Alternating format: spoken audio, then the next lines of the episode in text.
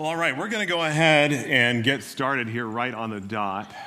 Um, continuing in our, our Sunday school survey of the, the books of the New Testament. I'm sorry I couldn't be with you all last Sunday. Uh, seven inches of snow had something to say about that. But I'm, I can't deny that I was thankful for another week uh, to spend prepping to teach this monumental book, this epistle of Paul to the Colossians. So before we dive in, let's go to our Lord in prayer, ask his blessing on um, our study in the Word. Our Father, um, Lord, you are holy. And we thank you for your holiness, your majesty, your authority, and power that are on display in Jesus Christ. In this book that we are going to uh, unpack together this morning for uh, this brief time.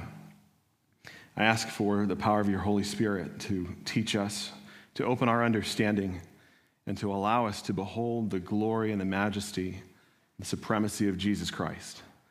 May he be exalted, and we place our whole confidence in your promise that your word will not return void to you. And Lord, we are excited to, to hear what you have for us this morning. In Jesus' name, amen. All right, so three weeks ago, we were incredibly blessed to have Michael do such an excellent job teaching us about Paul's epistle to the Ephesians. Uh, but when the man who was tasked with delivering that letter to the church at Ephesus, Tychicus, uh, accompanied by Onesimus, uh, the runaway slave who Paul had met in, in Rome and, and brought to Christ, when these men got off the ship at Ephesus after a month long journey from Rome, they were actually carrying three more letters from Paul, all of them uh, that had been written at the same time one to the church in Laodicea, um, one to an individual named Philemon, and one to a church plant in the city of Colossae. Colossians is in a lot of ways a parallel letter to Paul's letter to the Ephesians, dealing with a lot of similar themes the centrality of the gospel, the doctrines of grace, the nature of the believer's union with Christ, and the unity of the church. But these are also distinct letters from one another, each with their own unique emphasis. Where in Ephesians, we have Paul highlighting the church as the body of Christ. In Colossians, his primary emphasis is on Christ as the head of the church. So, to deliver this letter, Tychicus and Onesimus would hike another 100 miles inland uh, in what is today Western Turkey to reach the town of Colossae. In uh, the fifth century BC, Colossae had been one of the most important trade centers in the ancient world. We're told that King Xerxes, um, when he marched his army to Thermopylae in 41 BC, he stopped off at Colossae to resupply because this was the, the most significant city in the region. Uh, but in the first century BC, about 100 years before this letter was written, the, the Roman government actually moved the main trade road that passed through Colossae um, further to the west, nearer to this new settlement of Laodicea. And kind of like what you saw happen to Radiator Springs in the movie Cars, when Colossae got bypassed, the city slowly begins to die. So by Paul's day, it had declined from a major trade center in the world to little more than a, a market town. Commentator J.B. Lightfoot points out that of all Paul's letters, Colossians was by far to the least significant city. So after stopping off at Laodicea to deliver Paul's letter there, Tychicus and Onesimus go another 15 miles further east to Onesimus' home uh, of Colossae. And when they arrive there, they come to a church that is under threat. So, to get a little bit of this church's history, the Colossian church had been founded just a few years earlier through the evangelistic ministry of a man named Epaphras.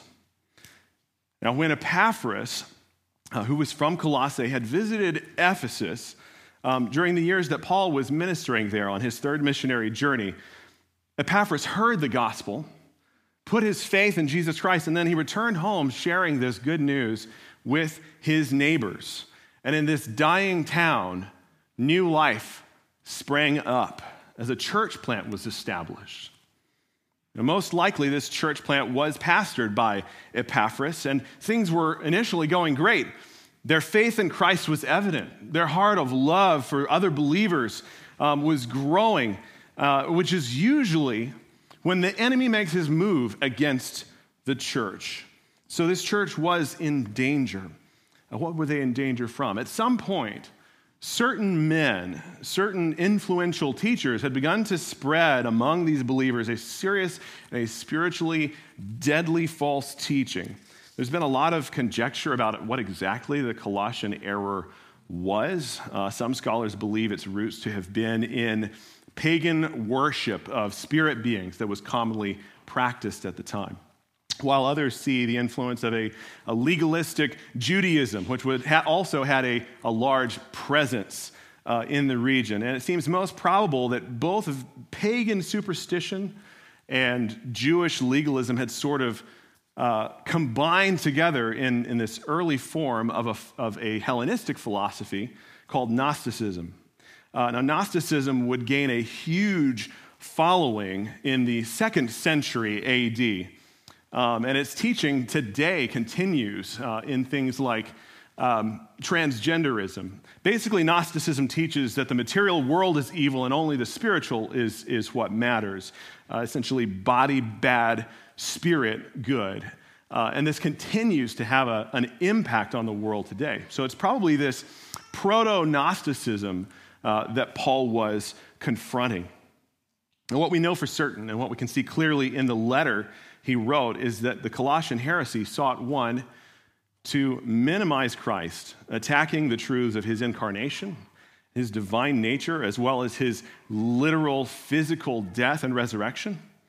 As well, it sought to undermine the sufficiency of the gospel by trying to add to it this secret higher knowledge and imposing a legalistic, man made set of works necessary for salvation.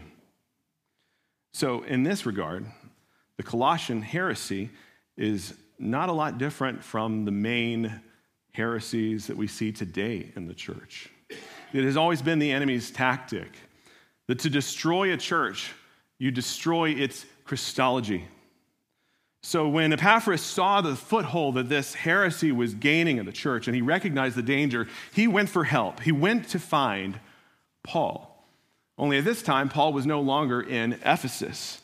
He had been arrested in Jerusalem and he was taken to Rome, which was effectively the other side of the world from Colossae. So this small town pastor makes the almost 1,500 mile trek over land and sea to Rome to find Paul and to get help for this faltering church. And when he finally did reach Rome and gets to speak with Paul, he tells him everything that's been happening with this church and of the danger that they're in from these false teachers. And soon, help was on the way in the form of this letter. Paul may have been in shackles in Rome, but via his letter to the Colossians, he was going to war. A good shepherd defending the flock of Christ against these ravening wolves. And Paul's battle plan that he lays out in the letter has two main goals in mind. One is to warn, to build up the church's defenses against false doctrine and to teach, equipping these believers with the resources that they are going to need to grow in maturity.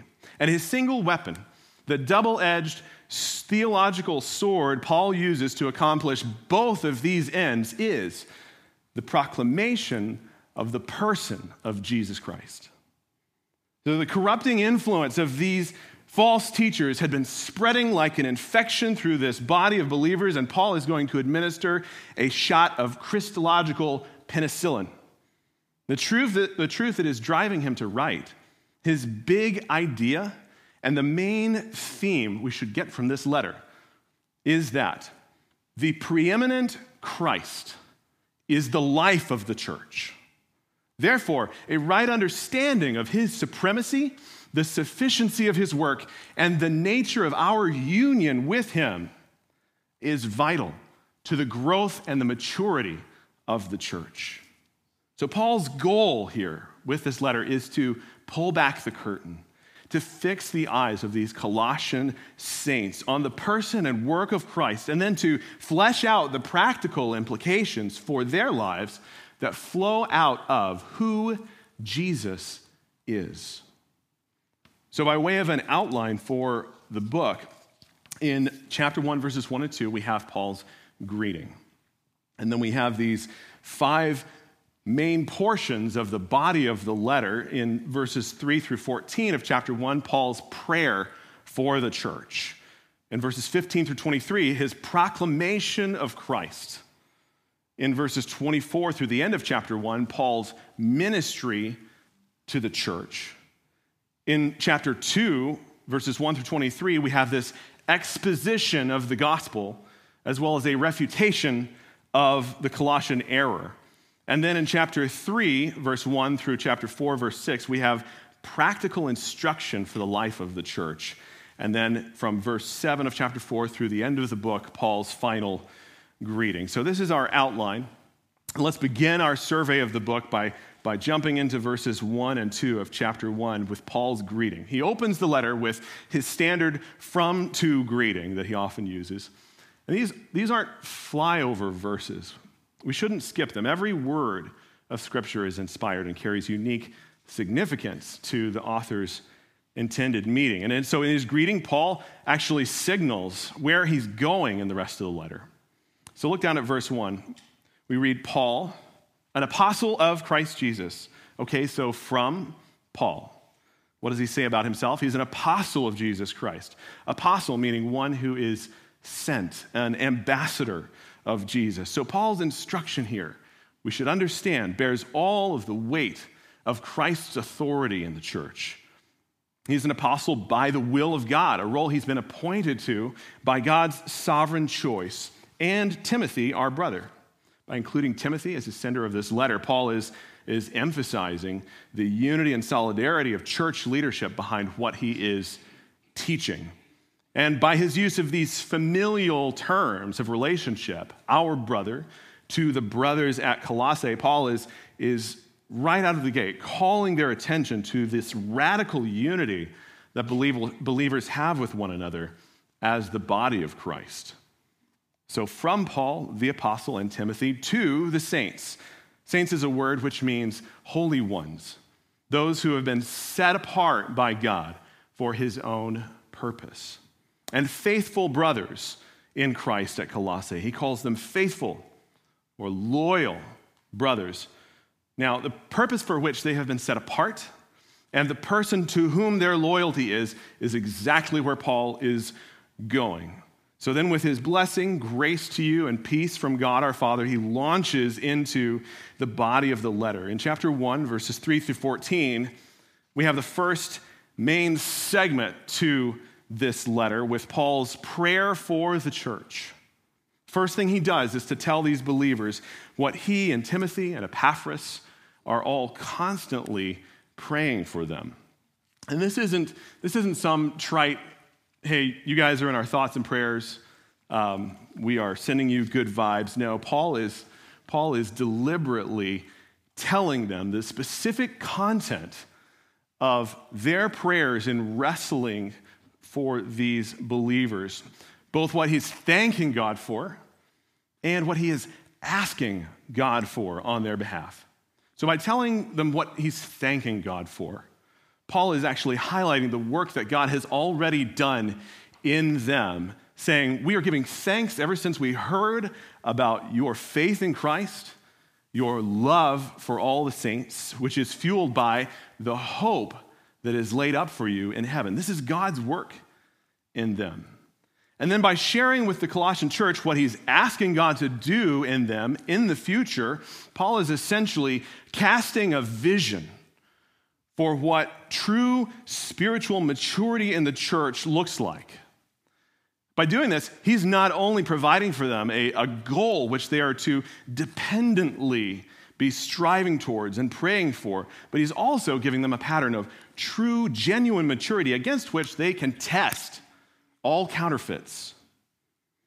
In verses 3 through 14, Paul outlines five spiritual benchmarks of maturity that by God's grace this church is to grow in.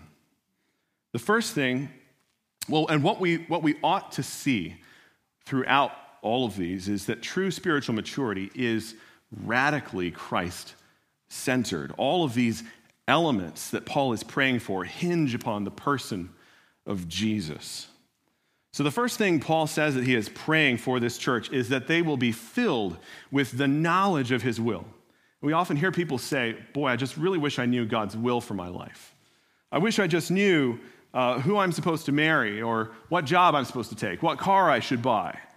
And what we sometimes mean by this is, I, I wish God would run his plans past me uh, to get my okay on them.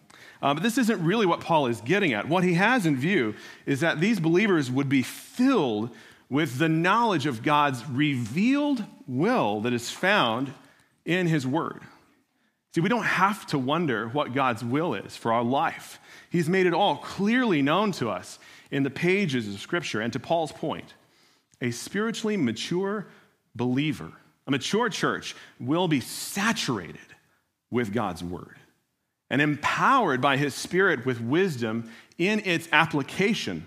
He says, so as to in order that they may, and here's our second benchmark, walk worthy of the Lord.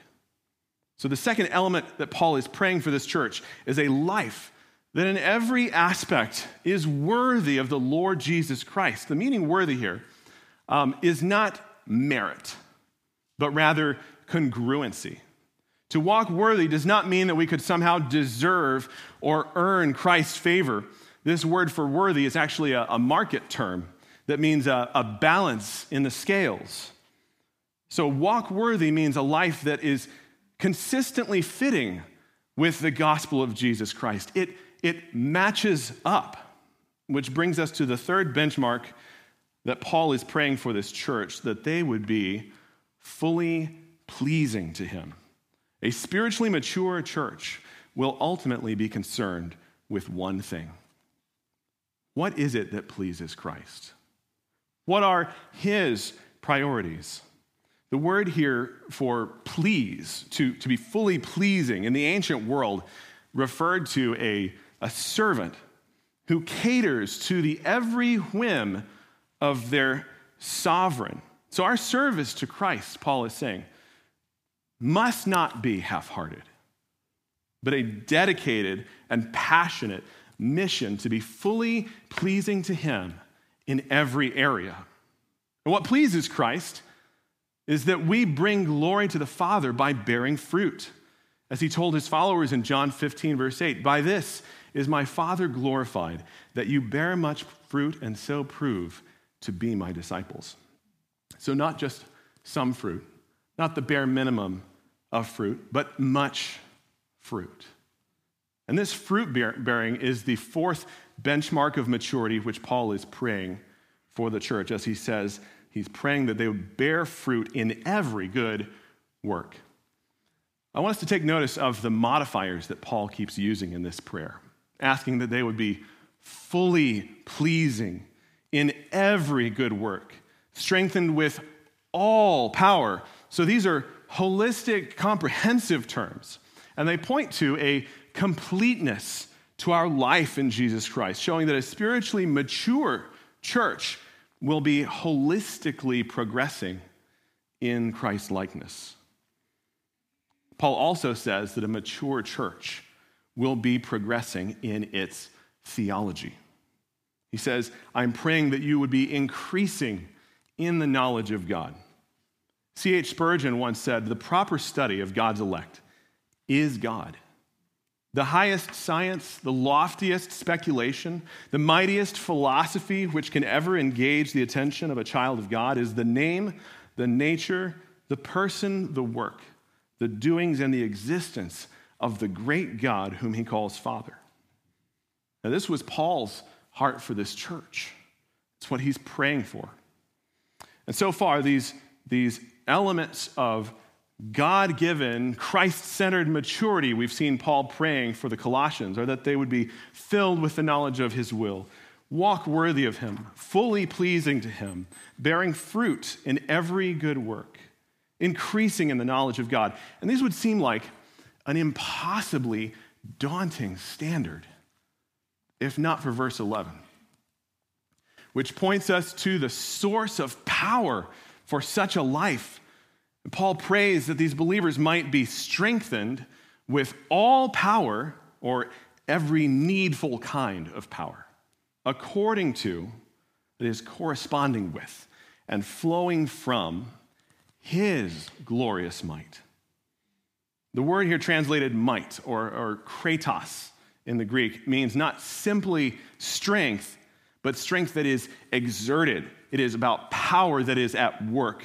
And the word also carries the idea of dominion power. So the might by which Christ is at work bringing about his kingdom rule is the same power by which he strengthens the church for maturity. So, what does Paul say that we are strengthened by Christ for? He says, For all endurance and patience with joy. So, this endurance is the endurance that Jesus described in his parable of the, of the different types of soil when he said that some seed fell among good soil and it sprang up, bearing fruit with endurance. The idea is that Jesus' dominion power at work strengthens his church for a steadfast endurance in bearing spiritual fruit, as well as a long suffering patience in enduring trial.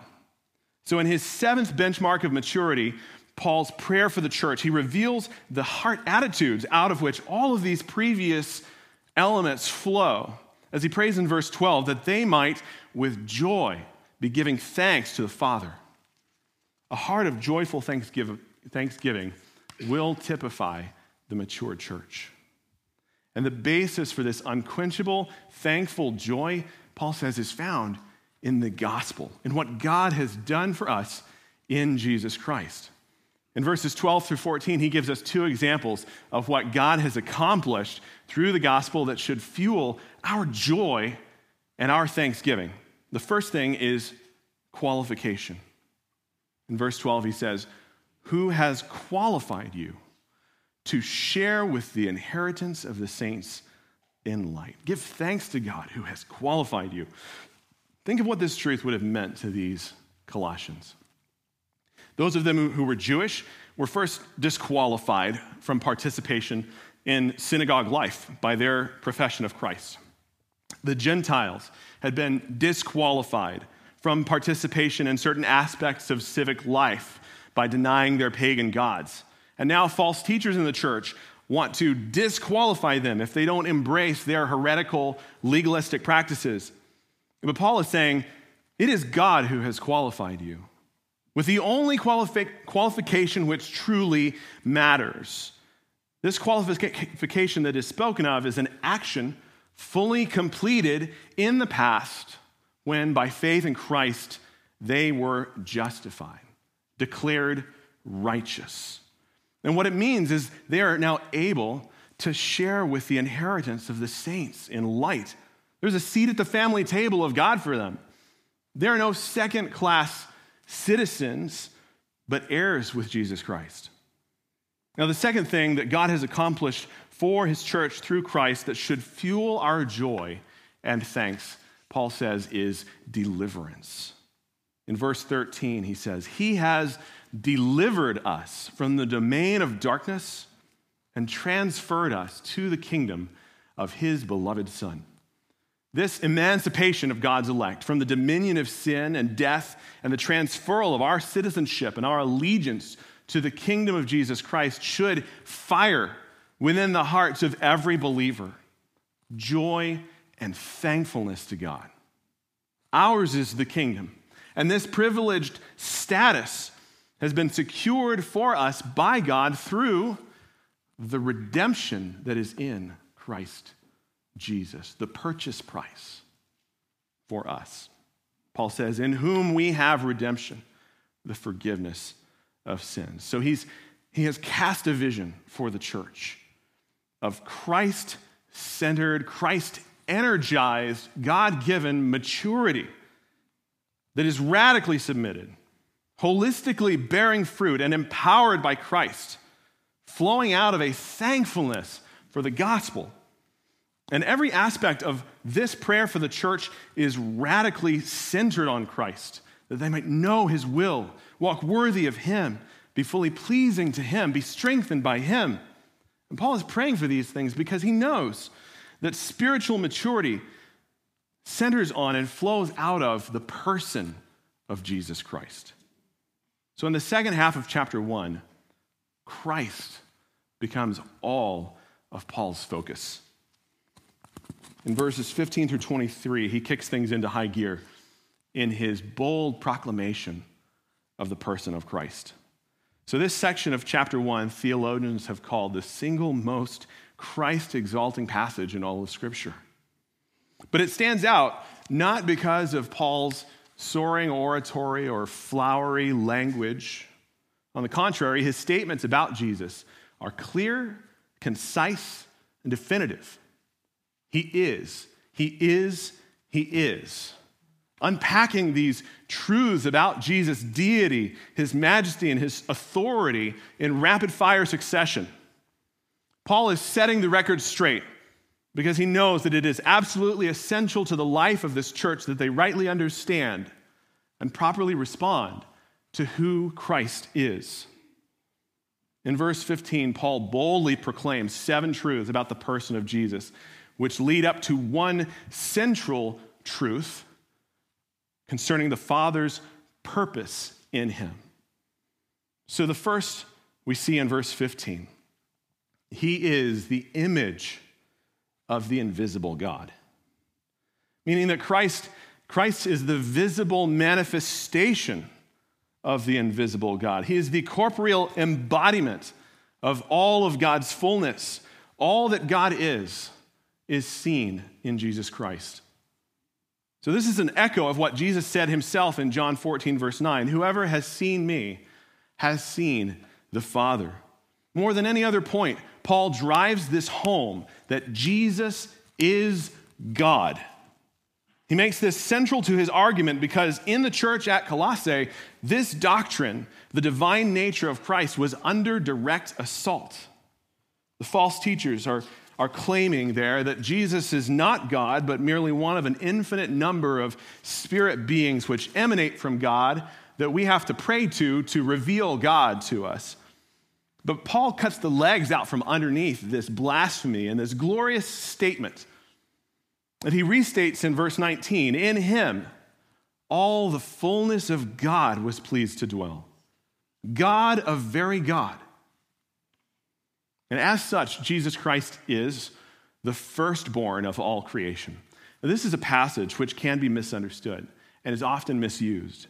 Jehovah's Witnesses will use this as a proof text to say that firstborn of creation here uh, means that Jesus had a beginning, that he is part of creation. But that is, this is wrong for two reasons.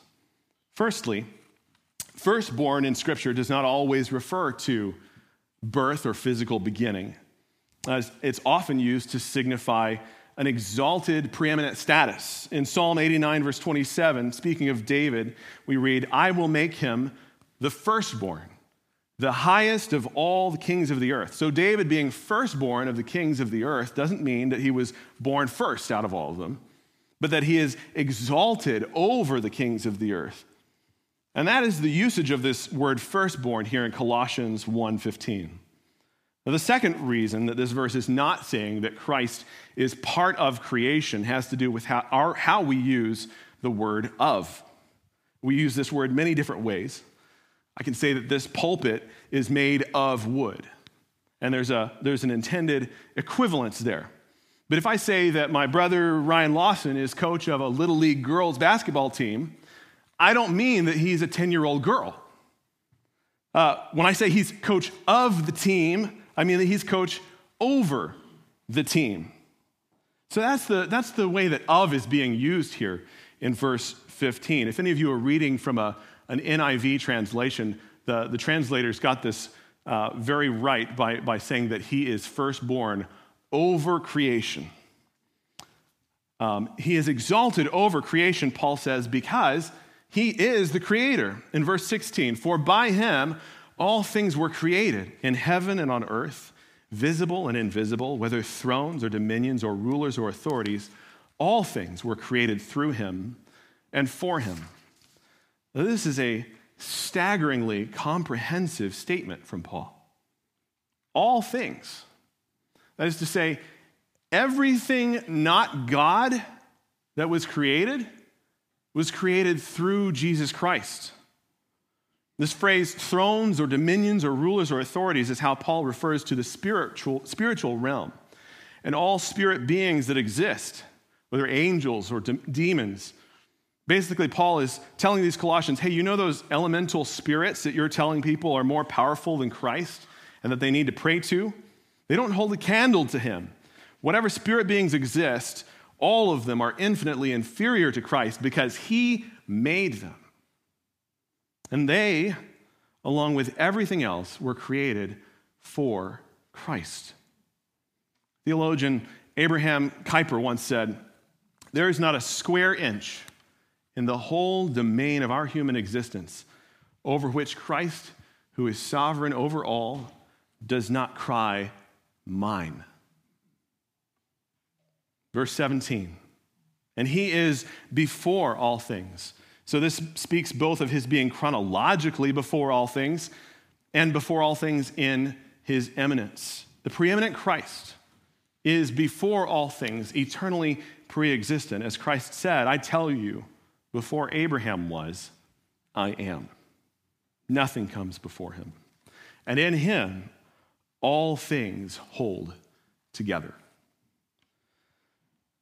So I'm not a molecular scientist or anything, but one of the first things I learned about molecules is that they're made up of a lot of empty space. You know, the, the particles, between the particles that, that hold this universe together and everything that we see, um, there's this space. And honestly, science cannot explain how these atoms and these molecules hold together or what that force is that keeps them from spinning into oblivion? Paul has the answer it's Jesus. Jesus is holding everything together. And the more that you think about this truth, that everything is sustained by him, has its existence through his power, the more amazing that truth becomes. It's one thing to, to say, yes, yes, I, I know that, that Jesus created everything. It's another to understand that the reason I'm I have my being, the reason I can take a breath, the reason my heart beats, the reason I don't fly apart into a million particles, the reason the whole universe exists is that Jesus Christ, by his all sovereign power, is sustaining it. It's an amazing truth Paul is giving to the church. He says, and he is the head of the body, the church. So here's the theological basis for everything which which this Christ centered focus of, of Paul's has been, that he's been praying for the church, that they be filled with the knowledge of his will, fully pleasing to him. Because the life and service of the church is to Christ. He is the head, He is the authority. We also read that He is the beginning, the firstborn from the dead. This is truly incredible. What Paul is saying here is that the all sovereign power of Christ, which was on display at creation, is on display again in the new creation through his resurrection. He who was firstborn of creation when all things were made is restoring his creation by becoming the firstborn from the dead in the new creation. The Creator is making all things new. That Jesus is firstborn from the dead means that through his death, burial, and resurrection, he has pioneered the new life which he gives to his elect. So we've seen these seven statements about Jesus' person from Paul. And then, verse 18, we come to this one central truth of the divine purpose concerning him that in everything He's the firstborn from the dead, the head of the church, that in everything he might be preeminent. So, this is the only time in, in all of Scripture that we see this Greek word used. It's translated preeminent here for us, proteon. And it literally means to come to have the first place. And it shares the same root word as all of these other titles which Paul has used for Jesus in leading up to this. So the way that this passage reads is He is firstborn of creation, first before all things, firstborn from the dead, that in all things He might be first. The purpose for which our sovereign God has ordered all things. The reason that God the Son took human form, died on a cross, and is reconciling sinners to himself is so that he alone might have first place, exalted over all, chief and head of the church. For in him all the fullness of God, Paul says, was pleased to dwell, and through him to reconcile to himself all things, whether on earth or in heaven, making peace by the blood of his cross. So today, in the church, there is a deadly false teaching, even more pervasive than the Gnosticism that Paul was dealing with, which also seeks to minimize Christ. And it is that brand of easy believism preached in churches across the world today that says you can receive the Jesus who saves you from your sin without receiving the Jesus who lays claim to lordship over your life. This thinking is incompatible with the gospel that Paul preaches. And hell will be full with people who prayed a prayer that someone told them meant they were saved, yet never submitted their lives to the preeminence of Jesus Christ. In verse 21, Paul, having held the church's gaze on the supreme person of Jesus, now pivots to shine a light on his saving work in them. In verse 21, he says, And you, who were once alienated and hostile in mind, doing evil deeds, he has now reconciled in his body of flesh by his death in order to present you holy and blameless and above reproach before him, if indeed you continue in the faith, stable and steadfast, not shifting from the hope of the gospel that you heard. So we've seen Paul cast a vision for Christ centered maturity in the church. We've heard him proclaim boldly the person of Jesus Christ, both in his supremacy and in the sufficiency of his work of reconciliation. And in this next major section, beginning in verse 24 of chapter 1, we read about Paul's ministry and his mission in the church. He has a few things he wants these believers to know about his apostolic priority among them. And he summarizes this ministry by telling them his commission from God, what God has tasked him to do, and then by giving him his mission statement in the ministry. He, he says that he has been given by God a stewardship for the church, a commission to make the word of God fully known. And this word that Paul is tasked by God to preach and to explain to the church, he summarizes as the mystery hidden for ages, but now revealed to the saints, the gospel that is Christ in you, the hope of glory. So God has given Paul a task to unpack and to explain this glorious gospel doctrine of the believer's union with Christ through faith. This is what is meant by Christ in us. The life of Christ indwells and empowers the church through his Holy Spirit. In verses 28 through 29, Paul gives his mission statement. He says, Him we proclaim, warning everyone and teaching everyone with all wisdom, that we may present everyone mature in Christ. For this I toil, struggling with all of his energy that he powerfully works in me. Paul has this one priority in his ministry, one task to proclaim Christ and teaching, warning the church concerning him with one ultimate aim, and that is to see believers grow into full maturity so that on the day of Christ they may be presented to him an offering of praise. So, this is exactly what Paul is doing in his letter to the Colossians. And it's what he continues to do in chapter 2, proclaiming Jesus and unpacking this truth of the nature of the believer's union with Christ and how this negates the legalistic ritualism of these false teachers. So, the fourth major section we find in chapter 2, verse 1 through 23 life in Christ and a repudiation of false teachers. Paul says that your hearts may be encouraged, knit together in love to reach all the riches of full assurance of understanding, the knowledge of God's mystery, which is Christ, in whom are hidden all the treasures of wisdom and knowledge. I say this in order that no one may delude you with plausible arguments. The argument of these Gnostic teachers was convincing. It sounded good, which made it all the more deadly. And this is why Paul urges believers to grow in their knowledge of Christ as the surest fortification against counterfeit truth. The gospel must not be added to. Through it, we receive Jesus, and he is enough.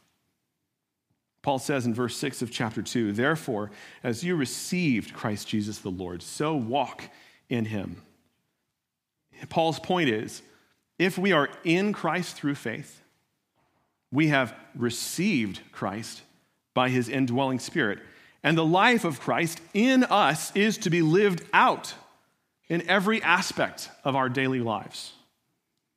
Who he is will affect how I live if he lives in me.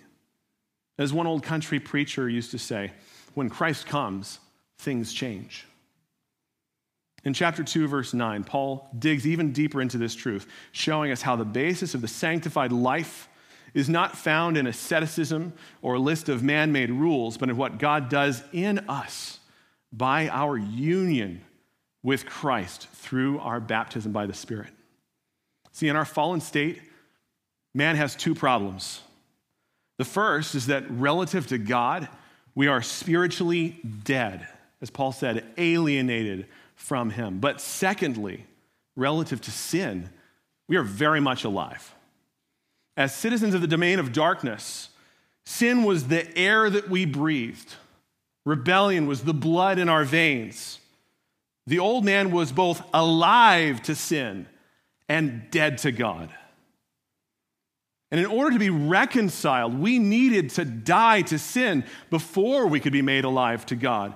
Jesus Christ accomplished this death for us on the cross, as Paul says in Romans, that having been made sin for us, the death that he died, he died to sin once and for all. And our union with him through faith means that in a spiritual sense, our old man also is crucified.